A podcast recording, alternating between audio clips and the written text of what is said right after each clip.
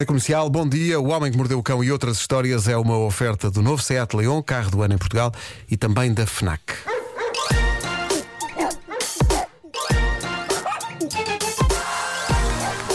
O homem que mordeu o cão.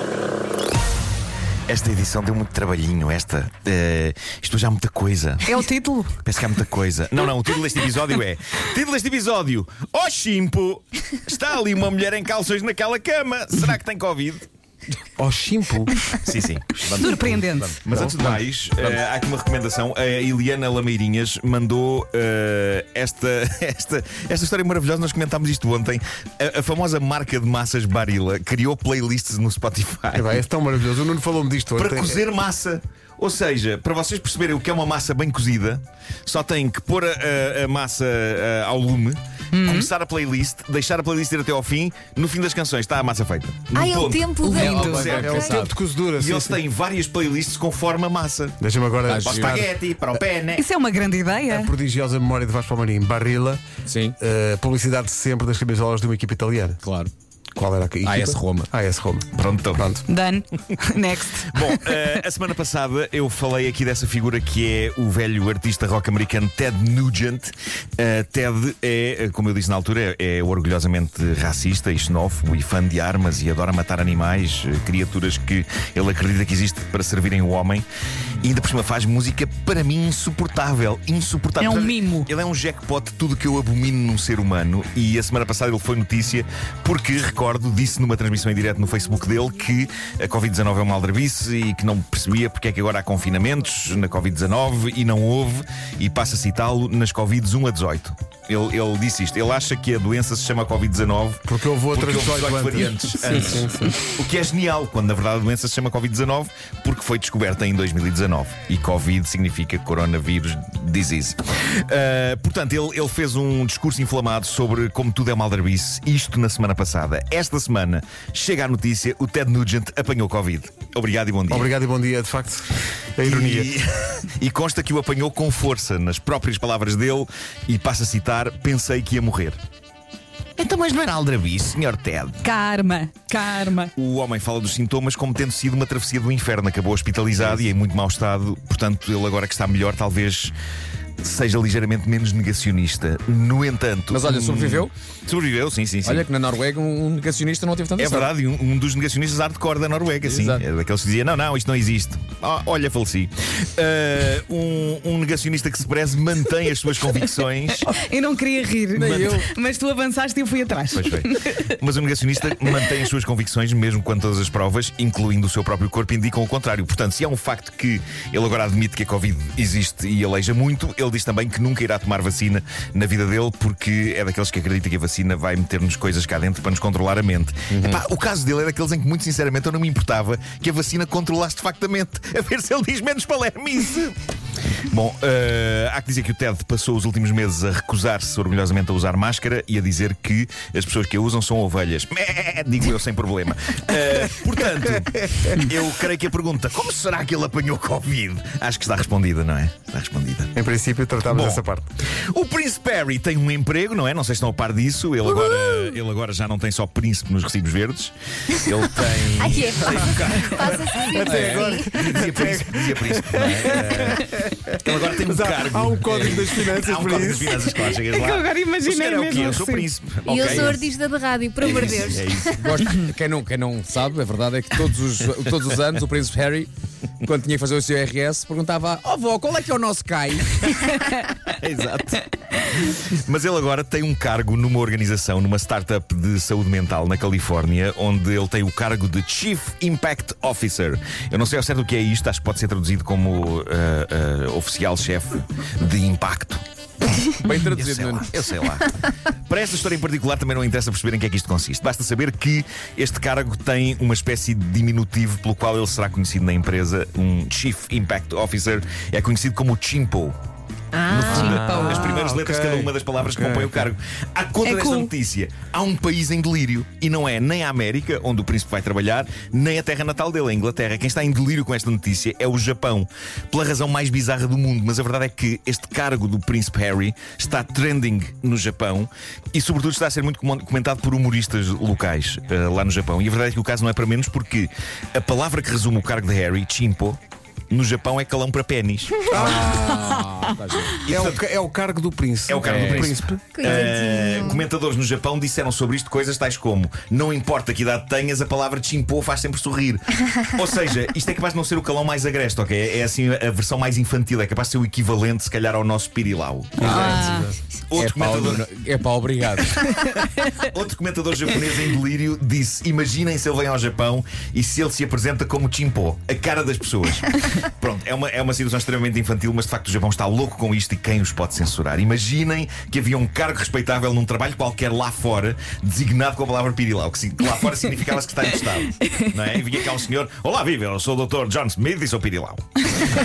Bom, eh, e vamos até ao Irão. Vamos até ao Irão. No, no Irão, eh, do Irão chega a história da transmissão de futebol que estava sempre a ir abaixo. Fãs iranianos de futebol não estavam a conseguir perceber porque é que a transmissão de um jogo da Premier League britânica estava continuamente a ter falhas. O jogo em questão era o Tottenham Manchester United e ninguém percebia porquê, mas de vez em quando lá ficavam eles sem imagem. Depois voltava, depois cortava, depois voltava. E foi bastante exasperante para quem estava a ver. E eis que agora se percebeu a razão, o que me leva a lamentar mais do que uma coisa. Primeiro, a mentalidade que ainda graça naquele país e também o diacho de trabalho estressante do desgraçado que teve que levar a cabo aqueles cortes. Porque sim, foram cortes premeditados, foram trabalho, era uma ordem superior. E porquê? Porque esse jogo teve uma juíza de linha, uma mulher chamada Saint Massey Ellis. E Uhum. portanto o que acontecia era que sempre que ela aparecia na imagem, os responsáveis da TV iraniana rapidamente tinham de cortar a transmissão até ela sair da imagem. Não pode. Ah. E porquê? Não pode. Para começar, porque é uma mulher a fazer um trabalho que Porque estava de habitualmente é feito por homens. calções. E, e, sobretudo porque se trata de uma mulher em calções. Como é possível? Agora imaginem o stress da pessoa responsável daquela missão. É pá, sempre que ela aparecer, tu desliga isso. Houve uma pessoa com o dedo no gatilho durante 90 minutos, cuja missão, durante a transmissão do Tottenham Manchester United no Irão, era apagar a juíza de linha On das off, televisões on do off, on público off. iraniano. E, e eu a pensar que tinha sido É durante os golos, mas não. Não, é pá, é que isto. E, é, e é- é especialmente inquietante, porque o Irão, ao que me dizem, é um país absolutamente fascinante e com Sim, uma sim. cultura milenar. Eh, mas depois tem esta parte, não é? Sim, As sim, sim. mulheres já sim. podem entrar nos estádios? Não, não, não. que não. não. Tive a ler uma notícia sobre isso. Não podem, não podem. Caramba. Ainda há muito caminho, não é? eh, Ó, Marco, vais, muito. vais só repetir aquela frase, só que em vez de dizer juíza de linha, vais Sim. dizer ah, árbitro assistente. Só, Ah, para, árbitro só para assistente. evitar um. Mas não é um juiz de linha. Não é, não é árbitro auxiliar, Habita- Olha, não É, sei. é por aí. é o da bandeira. No meu tempo não se chamava juiz de linha, aquele Era senhor do lado. bandeirinha. É, era- mas agora já não é. Bandeiri- bandeirinha, assim. Também Ai, era aquele do do- meu pai dizer juiz de linha. e Então, também havia, havia às vezes confusão, porque havia um jogador do Porto que se chamava Bandeirinha. Ah, pronto. Olha, uma coisa. Isso é terrível, terrível. Eu hoje, só, só para, para, para- para esclarecer uma coisa, eu hoje em dia sinto muita saudade desses jogadores. Porque há- hoje em dia há jogadores que mais parecem advogados. Sim, sim, sim. sim. Pá, Pois é, já não há é? nomes. Nomes como Fernando Ferreira, Nuno André Coelho. Sim, não é? sim, sim. Onde é que estão aqueles nomes clássicos? Onde é que está um pá? frasco? Não, não, não. Onde é, onde, é, onde é que está um vermelhinho? Um vermelhinho. Ai, não é? é sim, vermelhinho. Um vermelhinho que Eu estava no comecei a Porto. futebol, Jogava tenho no Porto, saudades. né? marcou um golo ao Aberdeen da É. Escócia uma vez numa Olhem, meia-final. Onde é que está um vinha? Queria terminar Exato, com sim, uma história fascinante. eh, para terminar isto, é uma história fascinante de grande salganhada. É, eu diria que é a confusão do século e é surreal. Passou-se em Inglaterra. Elizabeth Mahoney é uma senhora inglesa, tem 89 anos e apanhou Covid-19. E esteve internada num hospital de um sítio chamado Pontypool durante 10 intermináveis semanas. Mas a verdade é que a senhora é rija e, apesar de ter passado muito mal, se fosse sobreviveu e chegou à altura de ter alta. E então o pessoal do hospital liga para a casa do filho da senhora, Brian, e dizem: Olha, boas notícias, a sua mãe vai ter alta e vamos levá-la à casa agora. Se puder estar lá alguém, era perfeito. O filho e a esposa ficam doidos de alegria com a notícia e dizem: Pá, claro que sim, vamos estar na casa dela à espera, vamos já para lá. E foram. E o tempo começa a passar e não aparece ninguém. E então eles começam a ficar preocupados. Será que aconteceu alguma coisa? Será que ela ficou lá afinal? Ah, e a dada altura o Brian liga para o hospital e dizem-lhe: Mas a sua mãezinha já foi entregue. Ah, E enganaram-se na eles dizem, casa. eles dizem, não foi não, estamos aqui em casa, não apareceu ninguém. E eles dizem, mas nós fomos e até deitámos a senhora na cama e tudo.